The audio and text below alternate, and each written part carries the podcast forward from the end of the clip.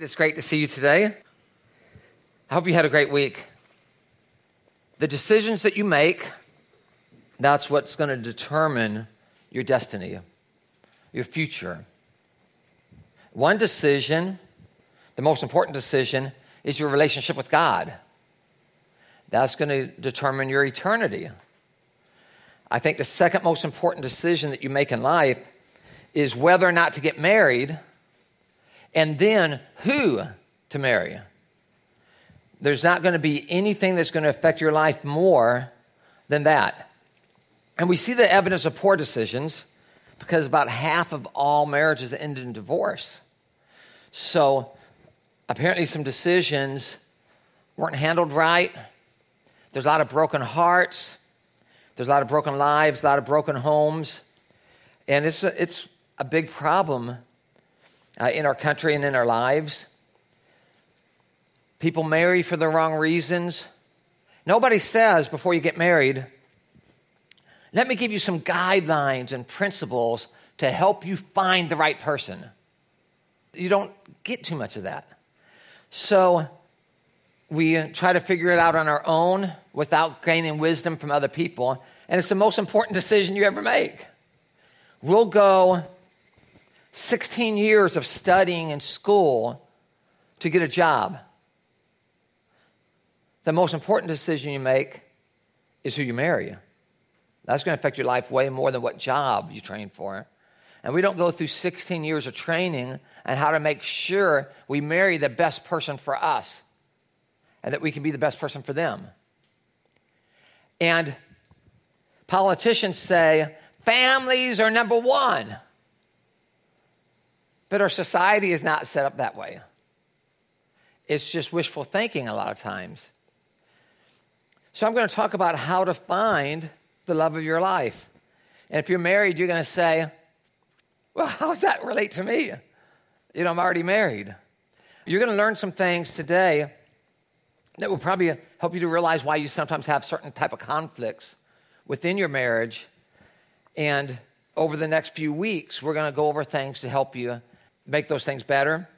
If you're divorced, you're probably going to hear some things today that make you say, I understand why I went through that divorce. Things are going to be a lot clearer to you. And it should help prepare you for in the future if you get married again. If you don't plan to ever marry again, what I'm going to share today will give you wise counsel with other people. Because actually, you're here for a purpose. Everybody's here in life for a reason, and even in the church today for a purpose. And God wants you to use your wisdom to make this a better world. And the things you learn, you want to be able to share it to other people. Sometimes you go to church and you learn something just for the sake of a friend that you have that needs that wise advice, that encouragement that you can give them. There are people that believe if I'm a Christian, I'm going to just pray and ask God to send me that person that He's meant for me to be with. And they pray that. That person does not exist. That person does not exist.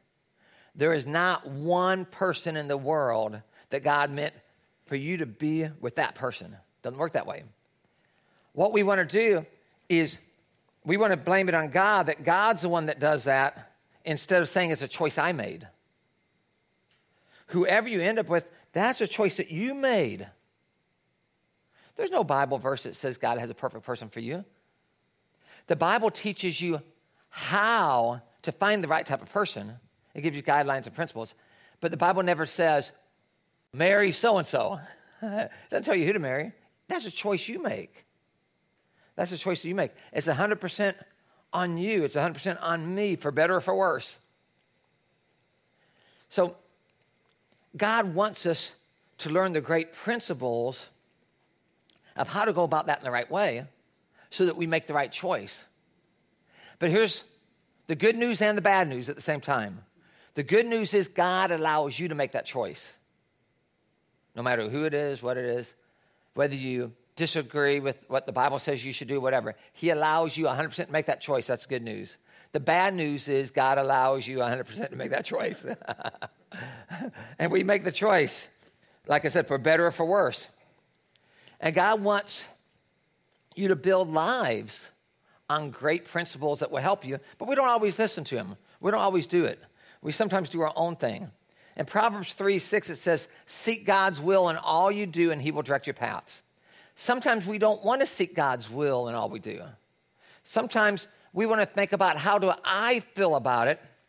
And if you're honest, sometimes the way you feel about it isn't going to be the same as what you read in the Bible. And then it puts you in a dilemma. Am I going to seek God and do it His way? Or am I going to do it my way? Do I trust me the most or do I trust God the most? I don't know about you, but all the problems I found myself in had to do with me trusting me and not doing what maybe the scriptures would say or something. So, God does guide you. He wants you to make good decisions. So, I'm going to talk a little bit first about how does God guide me? I would like to believe that God guides me, but how? How does that take place? Well, one way that God guides you in your notes is through the Bible. As you're reading the Bible, it gives you guidelines and principles. The Bible will show you what type of person you should marry. In Psalms 119, 105, it says, God's word is a flashlight to light the path ahead of me and keep me from stumbling. The things I learn in the Bible, they let me know a little bit about what I should do in the future. It's much easier to look back and say what I should have done. It's harder to make the right step into the future. But as I read the Bible, it gives me these guidelines and principles. If I apply those, I should have a better life than I would if I didn't apply them. So it's very important that I read the Bible and understand what it's saying. But, like I said, the Bible doesn't tell you who to marry, it just gives you principles and guidelines.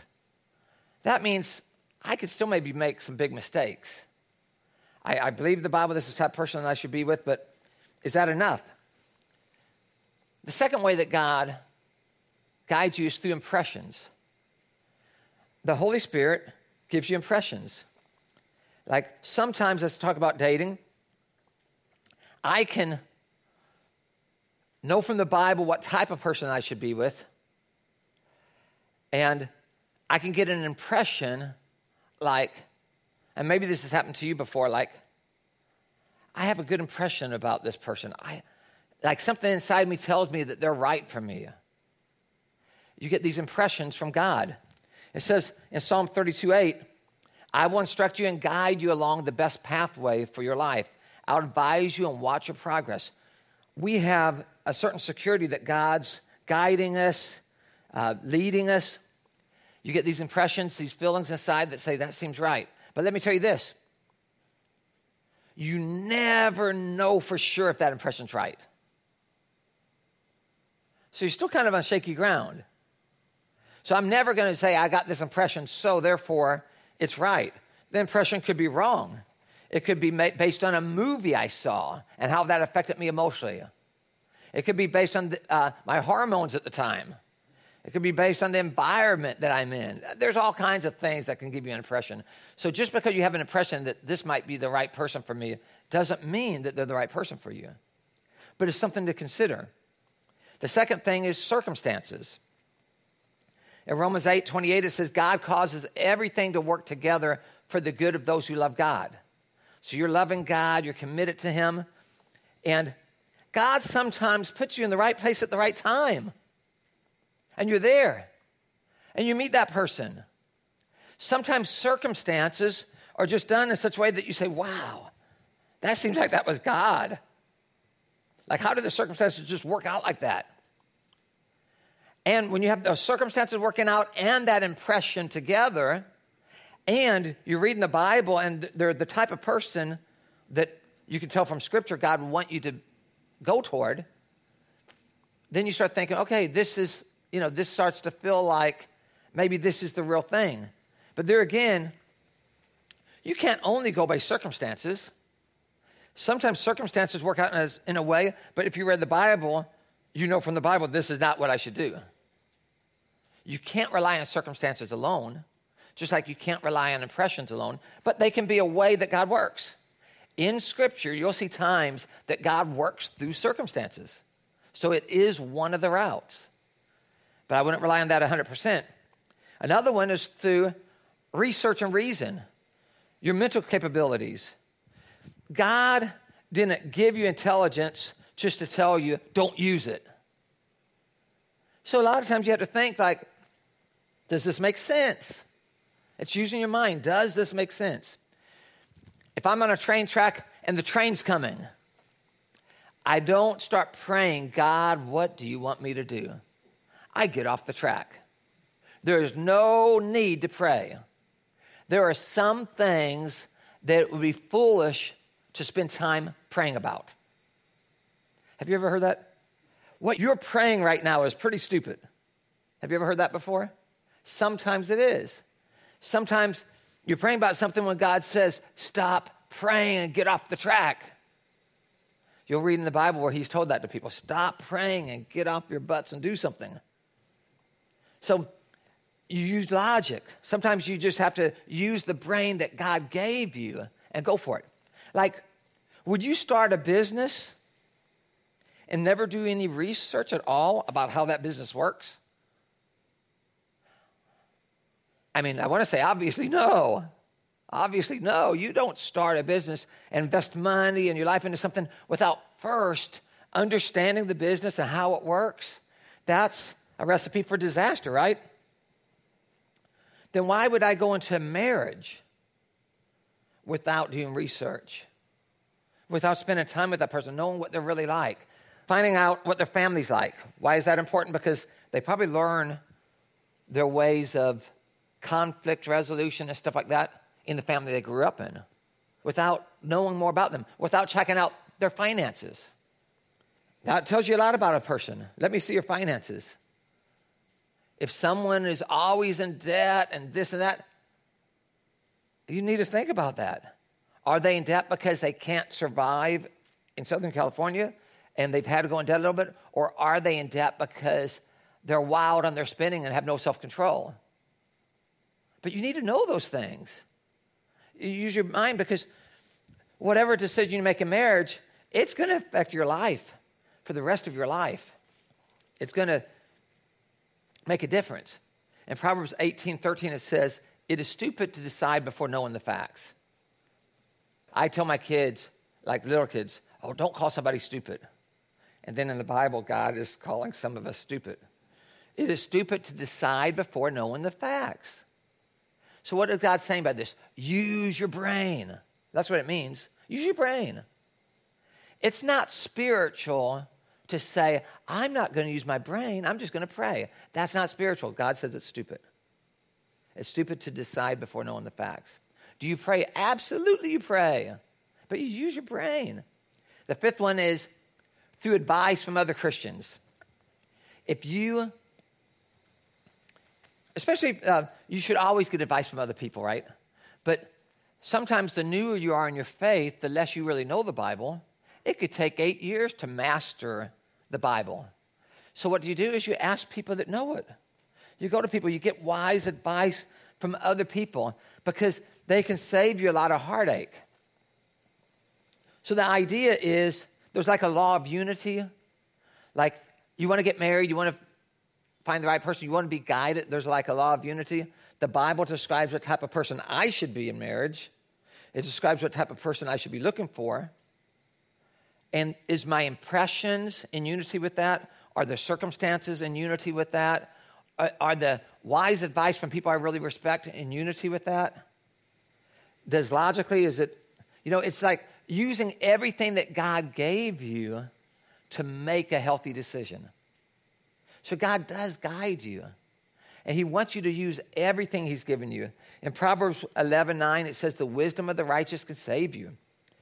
I want other people to bounce things off because their wisdom can save me from making a mistake. People can give, other people can give you wise counsel in a business situation that you don't find it in the Bible.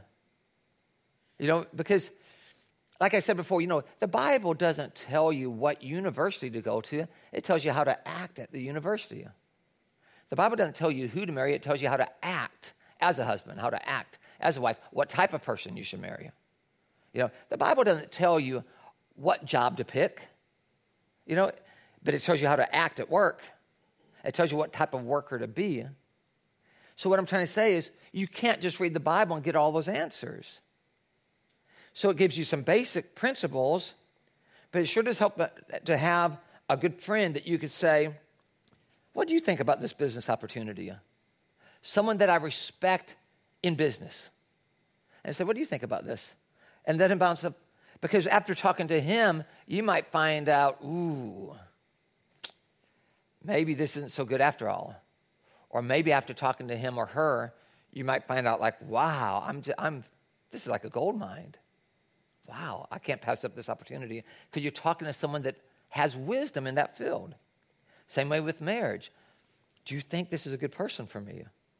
People that you trust, that you know are solid and love you and will lead you in the right direction. And they might have some advice to give you that could help you make is this the right way to go or not? So the wisdom of the righteous can save you. They can help you in a marriage crisis after you're married. Any major decision, you should take in all of the ways that God guides you to make that decision. And with marriage, we're saying it's the second most important decision you're ever going to make. You know, first is where do I stand with God? After that, who am I going to spend the rest of my life with? That's more important than your job in 1 Corinthians 14 33, it says, God is not the author of confusion. Which means, if God's not the author of confusion and I'm confused about what I should do, that means I need to give it more time. Maybe the other person is set, they're ready to get married, but you're still confused about it. Give it more time. Give it more time. Because once you make that commitment, it's kind of like you can't give it any more time now. You're in. So it's saying, you know, wait till you know. Give it more time doesn't mean procrastinate. There are people that, here's how I would describe their life and relationships. Here's what they do they're in the buffet line of life, of relationships. And they get to the beginning of the buffet and they say, I don't know if I want to put salad on my plate because there might be something better up there. And I want the good stuff. Then you go to the vegetables and the starches, pasta, potatoes. This stuff looks good. But if I fill my plate with this stuff, I might be missing out on what's really good. Then you get to the next part, next part. Before you know it, you're at the end of the line with the empty plate. That's how a lot of people are. I'm saying that's not being Christian. That's not what I'm talking about. What I'm talking about is you're really seeking the answers. You're in a relationship, you're just not sure yet. You're seeking the answers. You're not quick to jump into something without knowing that, yes, this is the right thing to do. So you can't just go by your feelings at the time. Here's how God tends to work. Not all the time. You can't put God in a box. But you'll realize that most of the time this is how God works. It's like a Polaroid picture. You know, you take the picture with the Polaroid camera, and at first it's just kind of blank white and you're looking at it, and it slowly starts fading in instead of fading out. It slowly starts fading in, and the picture gets clearer and clearer and clearer the more time you give it. That's what happens a lot of times with us.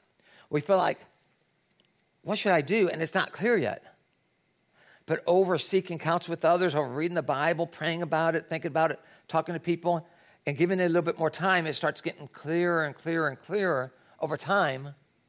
And then soon you say, okay, I know what I should do now. So I'm just saying, give it the time that it needs so that you can make the right decision.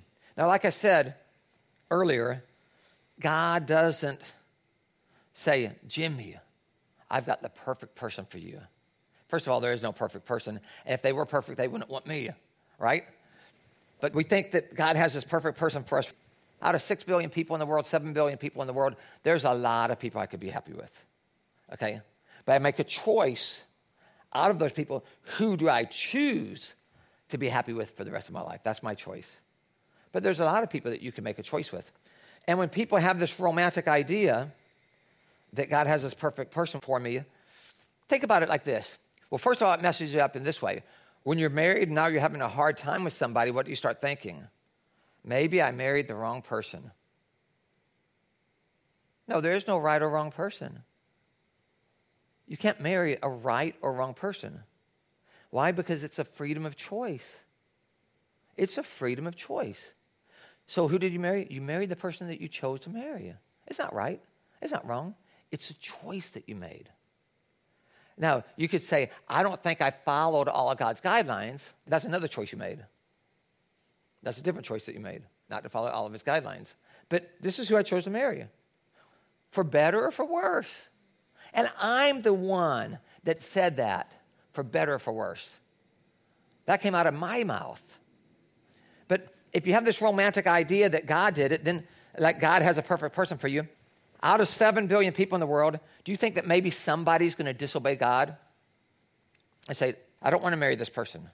So then what happens is, let's say I'm that somebody. So I don't marry the person I was supposed to, either by mistake or disobedience, and marry somebody else. So now I'm out of God's will. I'm married to somebody that I wasn't supposed to marry. him. So now the person I was supposed to marry ends up marrying him because I'm not available. Now she's out of God's will and messing up his life because he was supposed to marry her because she wasn't he wasn't supposed to marry that girl because that's who I was supposed to be with. But I'm with her and she was supposed to marry him, but she's with me, so now he marries somebody else and it's a chain reaction and soon everybody in the world is disobeying God. That's how ridiculous it is when people have these type of thoughts. That God has this one person perfect for me. And there again, it removes you from the real responsibility that is, I made a choice to marry this person. And that's what the real truth is. And if we know the truth, then we can deal with the truth in a normal way. Sometimes Christians are really weird. And they come up with weird ideas and stuff that have nothing to do with God. If it's weird, just know that it's not from God. It's just wouldn't be. So, I want to talk about guidance on finding the right mate. Okay, I know the Bible has some guidelines and stuff, but there's guidance on how I can find the right mate. Number one in your notes is have spiritual compatibility. Be on the same wavelength with someone spiritually. Be one with them spiritually. I'm going to talk about this. When I start out, this might even sound condemning. Listen to these verses. Do not unite yourself with an unbeliever, for they are not fit mates for you. Can a believer share life with an unbeliever? Now, that's hard to hear because God loves everybody. Why would He tell me not to marry someone that doesn't believe in Jesus? And I know people that don't believe in Jesus that are better people than some people I know that believe in Jesus. So this is a dilemma for me. So it can't be about morals. It can't be about morals because if it's about morals, what about the, the person that doesn't believe that living a better moral life than the person that does believe? Why would he say this? And why would he say that we're to love everybody as much as we love ourselves, but don't marry them? What's the reasoning behind this? Well, what happens is, as a believer, what does it mean when you become a Christian? That's the day that you said to Jesus, You know, I give you my life. I'm going to follow you from now on. Now, what happens when you make that commitment? God, I'm going to follow you from now on. You're married to someone that hasn't made that commitment. In marriage, how many decisions are you going to make over the next 40 or 50 years, 60 years?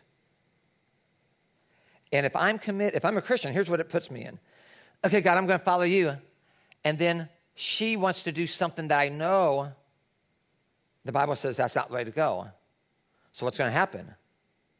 Well, because I'm going to follow God no matter what, because I gave him my life. I didn't give her my life. I gave God my life. That's what a Christian is. A Christian is nothing less or nothing more than a person that says, okay, God, I surrender. I'm yours. So if I'm his, I cannot obey her. I cannot do it.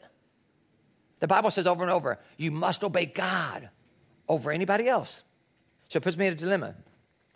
So I see what God says about child rearing, and she wants to raise the kids in a way, and I'm having a fit. We cannot do that. And you know what? I can't back down. We're talking about God, what God said, and I believe it. Now, if you don't really believe it, you just do whatever you want to. I'm only talking to people that have said, God, I give you my life. If you haven't said that, what I'm saying right now has nothing to do with you. Because you know why? You'll never be spiritually united to anybody Because what happens if I've never given my life to God, she's never given her life to God, when we have all these decisions to make, I'm making decisions based on what I think is best. She's making decisions based on what she thinks is best. So we're always going to argue. We're always going to fight about it because no two people are the same. It's guaranteed arguments, guaranteed fights because we're not on the same page. Because I'm on my page, she's on her page. But when two people are committed to God and the Bible, I love the fact that Tanya, my wife, has surrendered her life to Jesus. You know what I love about that? Is when it comes to making decisions about child rearing, we see what the Bible says, and that, that's what we do. We never fight about these things because she has surrendered her life to Christ. I've surrendered my life to Christ. I don't fight about it. She don't, because we're on the same page. What I'm trying to say is, two people can be deeply in love with each other and want to strangle each other because they have different beliefs about how you should raise your kids, about how you should handle this and that. And I'm just saying, there's hundreds and hundreds and hundreds of decisions in marriage. You're going to be married 40 years, 50 years, 60 years. You're going to be in conflict all the time. So God isn't saying, don't marry someone that doesn't have the same beliefs that you have. He's not saying that because he's being mean to them or he's being mean to you. He's not even saying that because he thinks you're better than them. Don't marry one of those people. He's not doing it for that reason either. You know why he's doing that? Because he loves them and he loves you. He's doing it because he loves them just as much as he loves you. He's doing it for their benefit as much as he's doing it for your benefit.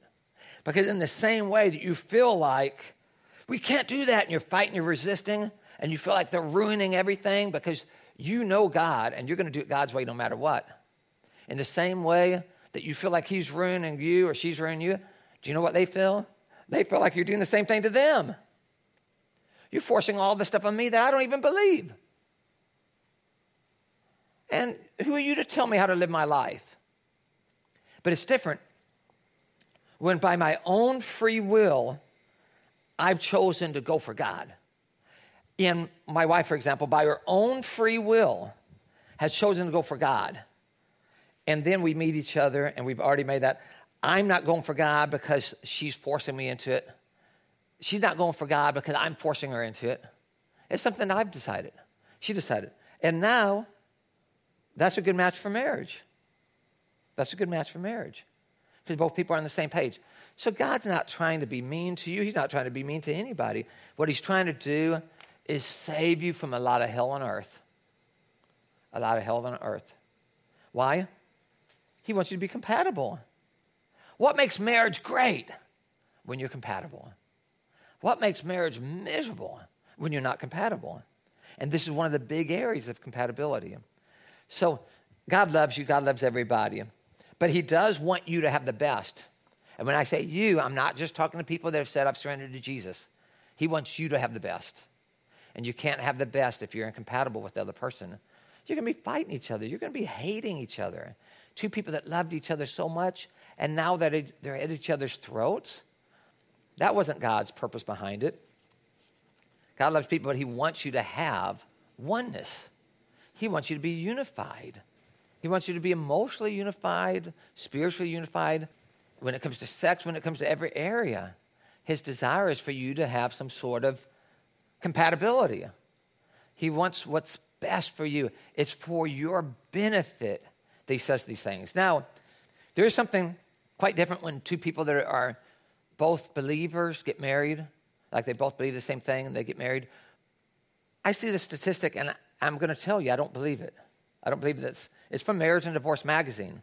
But here's what it said When two people are both Christians, it's a committed Christian, people that have committed their life, and they go to church together, and their habit is on a daily basis, not that everybody's going to do it every day, but on a daily basis, they pray together and read the Bible together. It says the divorce rate for people that do that is one out of like a thousand.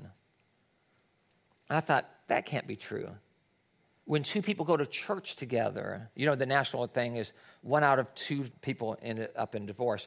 When you go to church together, it becomes one out of three. That's better than one out of two. But I have a hard time that it, believing that it would be one out of a thousand Because that would mean that it would basically mean that only a one out of a thousand people that call themselves Christians actually pray together and read the Bible together on a regular basis. And either Christians just don't do that. I'm a Christian, you're a Christian, you do it your way, you, I do it my way, and we never come together. Either that's real Christianity in America, or the statistic is way off. But I do want to look at the idea that when two people go to church together, instead of getting divorced one out of two people, it's now one out of three.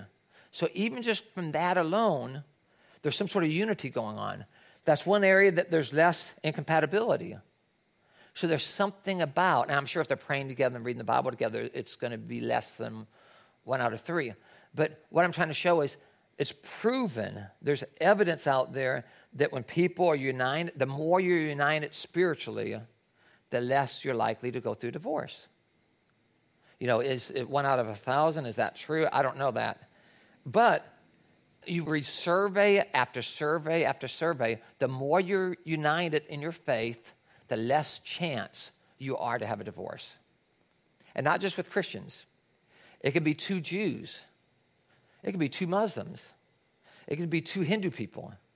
It's when you're with someone that believes the same as you do, you're less likely to have a divorce. So that's important to know. But you can be united and compatible spiritually, and it doesn't mean that you're going to have a happy marriage. It does not mean that because there's way more to that. The second one is have life purpose compatibility. In Amos 3 3, it says, Can two people walk together without agreeing on the direction? Funny, yeah. Can we walk together and not agree on the direction that we're going to go? No, because I'm going that way. We haven't agreed on the direction. Can you go on a trip? Hey, let's go on a trip together. And I want to go this way and you want to go that way. Well, that's not a trip together. What does this mean when it relates to relationships? I met this girl. She loved God. Let me tell you what, she was surrendered to God, so was I. She was a really good person, and I was in love with her, and she was in love with me. And I believed that God wanted me to be here in LA and serve here. And I felt like I was to plant my life here the LA area. I grew up in Tennessee, where there's a lot of people that go to church. It's the Bible Belt. And in the Los Angeles area, especially in beach communities and stuff, there's only like 15% of the people on an average Sunday that would even go to any place of worship. So 85% don't. And I knew I was called into the ministry. So let's say you're a shoe salesman and you walk into an area where 85% of the people are walking barefooted. Do you go home and say, I'm not going to waste my time here, nobody wears shoes? Or do you get on the phone and you order every pair of shoes you can find? Okay, well, I'm one of these people. If 85% of the people aren't wearing shoes, I'm on the phone. They're saying, How many shoes do you need? All of them. Everybody I see needs a pair of shoes. That's my heart. I didn't want to live in the Bible Belt. That is not what I wanted. God had changed me, and I was driven and motivated by God. I believe it's God that puts those desires in your heart. And Los Angeles is where I was driven to go to. Her dream, it's not a right or wrong thing because everybody's different. She loved living in Tennessee, in the small town where she lived, in the high school there where she taught. She knew I had a degree in teaching. And her dream was that I would move to that town, teach in the same high school with her, and we'd have a happy life together. I would not be happy. I'd be miserable. Jimmy, living in small town Tennessee, to me, that would be hell on earth. Okay? For me. Okay? You know what was hell on earth to her? Living in LA. This was like, you know, it was too much for her. Needless to say, we didn't get together. But you loved each other. I'm telling you, love is not enough. Love is not enough to build a happy marriage. If someone says, all you need is love, and then you have a happy marriage, they know nothing about marriage. They've never been married. That's what you hear from a single person. All of us that have been married, we learned you need more than love. You know, it takes more than that to really have a good life together. You have to be walking together, you have to be going in the same direction. You feel like God's called you to be a teacher in the inner city. And that's your dream, and that's where your heart is. And that's how you're wired. But you fall in love with this person, and they love God, and you love God, and you love each other, and things look so good, except for they really believe that God has called them to go to China and be a doctor in China. And that's their calling, and that's what they're driven for. And you're someone that's very uncomfortable when you leave the country. You went down to Tijuana one time and it freaked you out, you got back as quickly as you could. There are people like that. And the love of your life, you think they're the love of your life, wants to move to China. You have to think, is that the person for me? It takes more than love to make a good marriage. And you're you might be miserable. It could be the worst thing you and that person's miserable being here because this is not where they're supposed to be. You have to consider what is my purpose in life? What does God call me to do? Where am I headed? I've got to marry someone that's on the same page where it, where it doesn't contradict each other.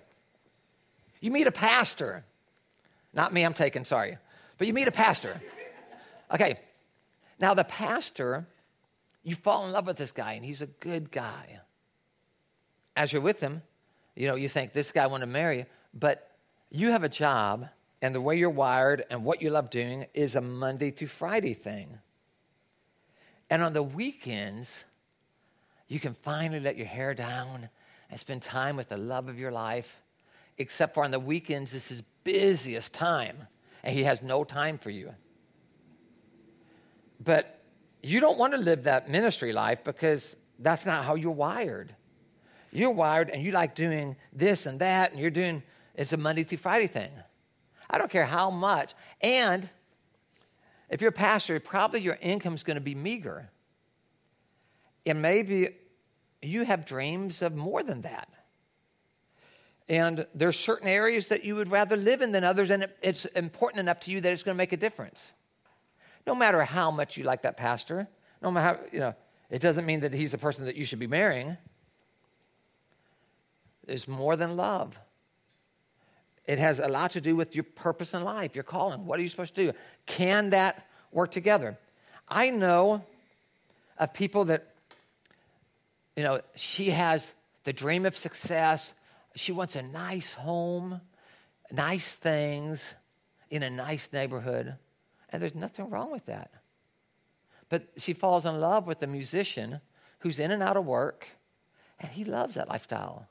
He loves being, have, spend the night at his friend's house on the couch for two, two weeks because he doesn't know where he's going to have money for a while. And he's loving life. And he has no problem with that. And she's saying, But I'm in love with you. You've got to change. You've got to get a different kind of job. And if you try to force him to do something different, he's going to be miserable. And when he's miserable, you're going to be miserable. And if he tries to force you to change, you're going to be miserable. And you're going to make him miserable as well. So God is saying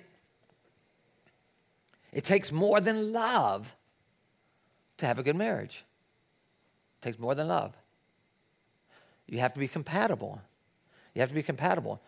What's if I if I was single and I was thinking, hey, I want to get married someday, the first thing I would do, other than commit my life to God, if you hadn't done that, is I would clearly understand what my life purpose is. Why do I exist? What has God called me to do on this planet? And before I would ever date somebody, like seriously, I would need to find out if my life calling matches theirs. You know, because it takes more than love to have a happy marriage. In 1 Corinthians 7 20, uh, 32 and 33, it says, One of the advantages of staying a single adult is you can have undistracted service because nobody's trying to pull you in a different direction. So then you say, okay, spiritually, I'm compatible with this person. We're both going for God. We're both uh, agreeing on the Bible. We're there. That's fantastic. That's a good start. And then we have a lifestyle like the, the, my life purpose and her or his life purpose go together. It goes together. Like it doesn't, there's no friction there. You can have that and you can say, now, finally, uh, I can have a happy marriage. But it takes more than that to have a happy marriage. Uh, number three is have personal compatibility. The, in other words, the more you have in common, the smoother the sailing. The more you don't have in common, the more rough seas you're going to have, the more strife you're going to have, the more chaos you're going to have. It's just common sense. If you and your fiance have major differences, then you're going to have major fights. If you have major differences, you're going to have major unhappiness. But if you and your fiance have minor differences, you're going to have minor fights. If you have minor differences, you're going to have minor unhappiness.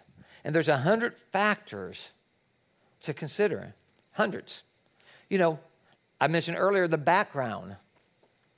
You know, the family background. You love this person, they love you.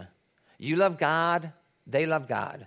Your life purpose, what you do for where God's called you, is fine with theirs. It, it's, it's meshing well, okay? But the way you handle conflict is you feel like I'm going to get with this person and we're going to talk it out and let's work out this issue.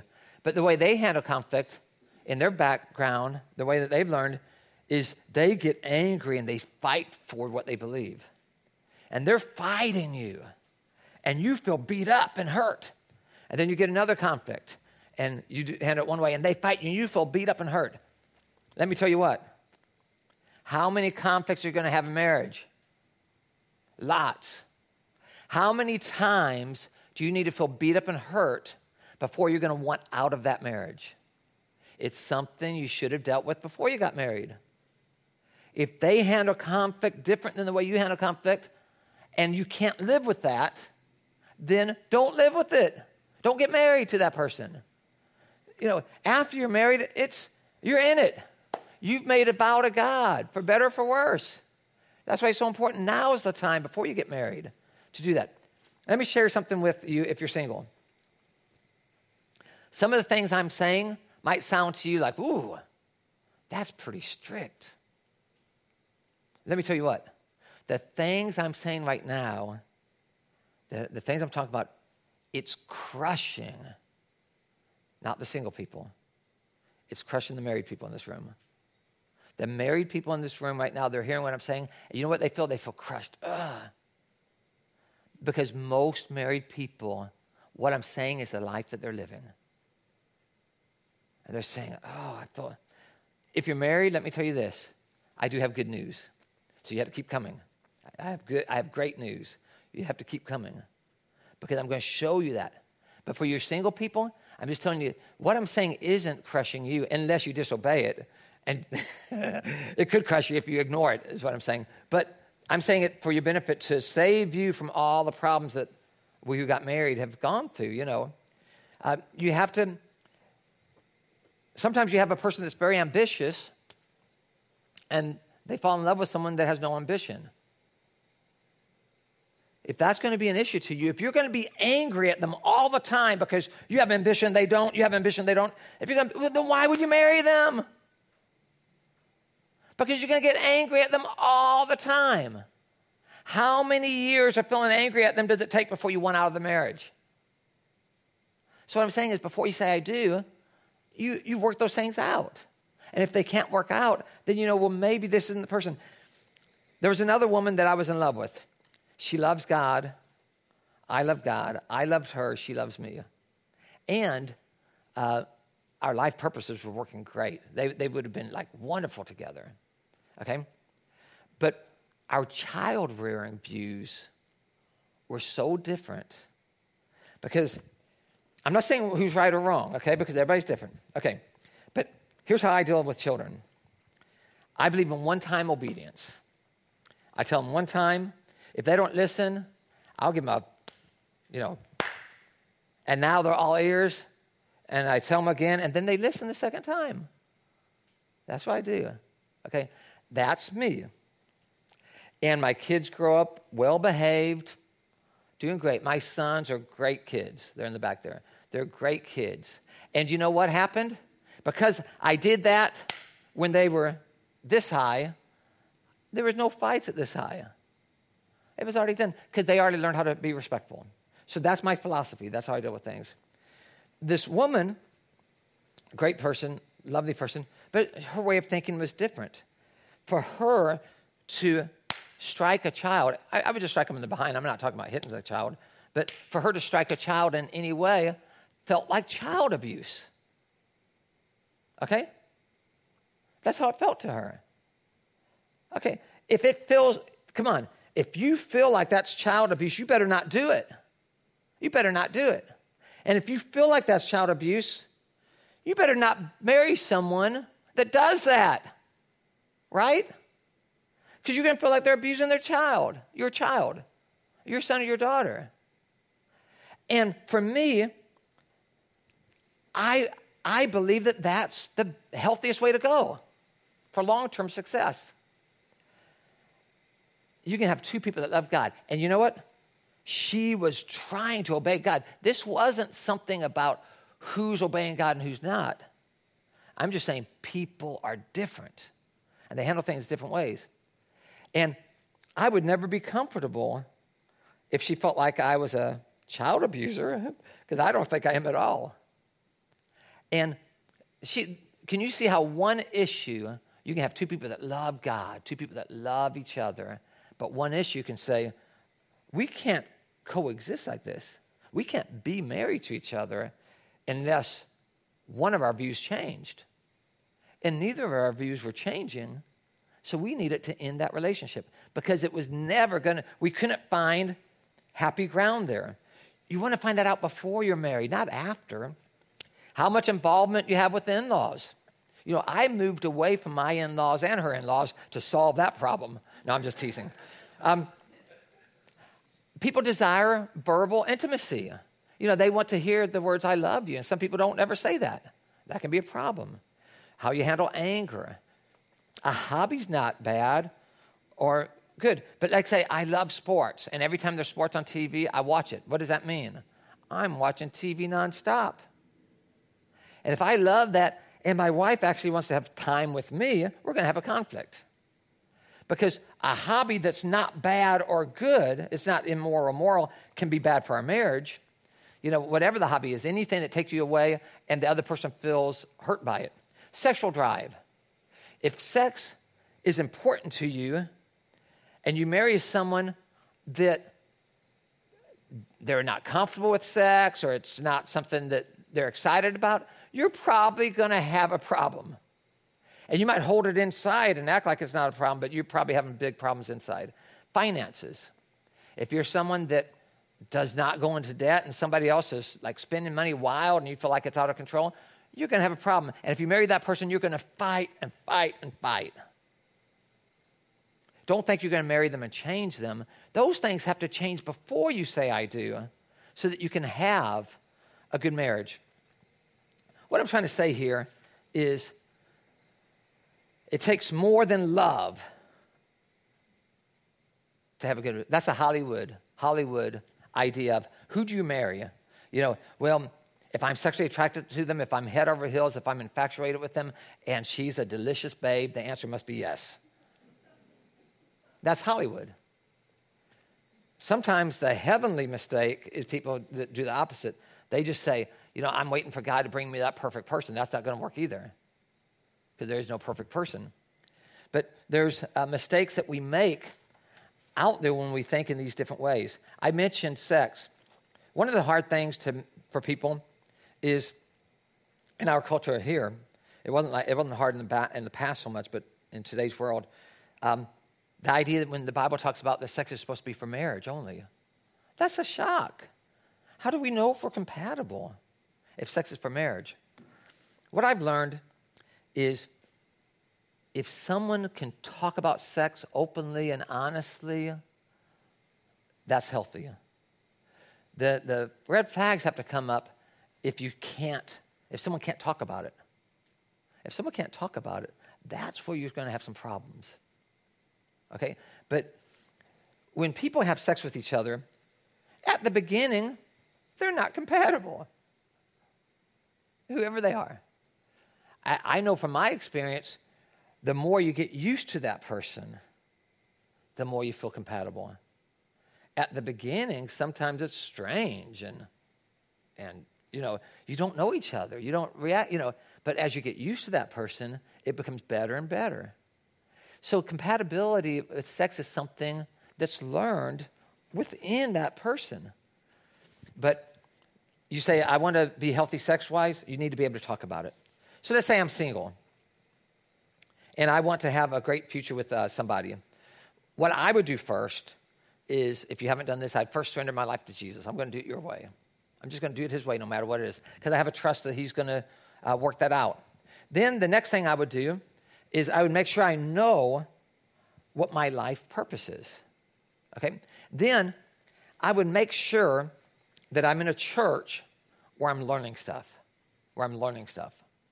But because I'm single and I want to get married someday, you know what I would do? I'd be committed to this church because I, I don't think you're going to learn anywhere better than here. But I would get involved in some other churches that have single groups to meet people. I'd meet people here, I'd meet people there. I don't think it's why. If you're, if you're called to get married and you feel like you want to get married, sitting at home and waiting for the person to show up isn't going to happen. It's not going to happen. So, what you want to do is meet people, get to know people, build friendships, and you have a better chance at finding a person that's right for you. And then uh, I would get to know everything about them that I can in the past, about their past, about how they respond to things, you know, child rearing, just everything. I would try to get to know everything about that person. So that way, uh, if I choose, like, I think this is right person, I'm doing it with wisdom and knowledge. And then I get premarital counseling before I said I do. I say, before we get married, let's go to counseling. I would do the steps. And chances are you're going to have a lot healthier marriage using wisdom behind it. I want to finish with this. Isaiah 50, 11 says, Some of you want to light your own fires and make your own light. So go, walk, and trust your own light to guide you. But this is what you'll receive a place of pain. Hear that? Some people, you want to do it your way. And God says, you have that freedom, but you're going to receive pain. But then God says in Jeremiah 29 11, I have good plans for you, not plans to hurt you. I will give you hope and a good future. So, with that, my desire is for single people here to have the best marriages you can have. And it starts with understanding it takes more than love. You need to be, the more compatible you are in, in every way possible, the better chance you have of having a good, healthy marriage. Don't just go by that loving feeling, because that's what everybody does, and that's why half the, you know, that's, you want the loving feeling, for sure. But don't just go by that loving feeling. Yeah, because you have the ability to have that loving feeling with a million different people out there. So make sure that you have as much compatible with them as you can so you can have a happy, healthy, good marriage. Be on the same page spiritually. Be on the same page in raising children. Be on the same page in how you use your finances. Be on your, the same page on all the things that are important to you. Be on the same page. Now, for people that are already married, most of us, when we get married, we're young, and nobody taught this to us. We weren't on the same page. And we're in those incompatible marriages. most of us struggle with that. Like the things, yeah, that's our marriage. Did I make a mistake? Did I do the wrong thing? there's just a lot that we didn't know. We were young, no one taught us, we just didn't know. But if you're married, let me promise you this I'm going to give you tools over the next few weeks, and you're going to, whatever your situation is, I promise you, you can have a great, great marriage. The answer isn't divorce. The answer is okay, we made, we got married without knowing all this stuff. What are the tools that we can have today to bring our love life back together like it like it could be and should be. And there's things you can do, I promise you. Uh, uh, I, and I feel sad that some people up here have gone through such a hard, hard time in your marriage. I feel sad about that. But I feel glad that it doesn't have to stay that way. There are things that you can do to make it great. So let me close this with a prayer. Dear God, we want the best in our life, God. And we know that you want to give us the best. So, God, we surrender our life to you. Lord, if we're single here today, Lord, we're making a commitment to get to know the person and really make sure we're compatible before we say I do so we can have a healthy marriage. And if we're married already and we feel like, oh, I wish I would have learned this before, all my problems are because I didn't know this. Lord, I pray that you'll be an encouragement to the married couples and that they'll be encouraged to know that over the next few weeks we're going to hit those things to make their marriage great as well. And we want to thank you for that in advance. By faith, we're believing, okay, there's more coming, and my marriage is going to be great. And we thank you for that. It's in Jesus' name that we pray. Amen.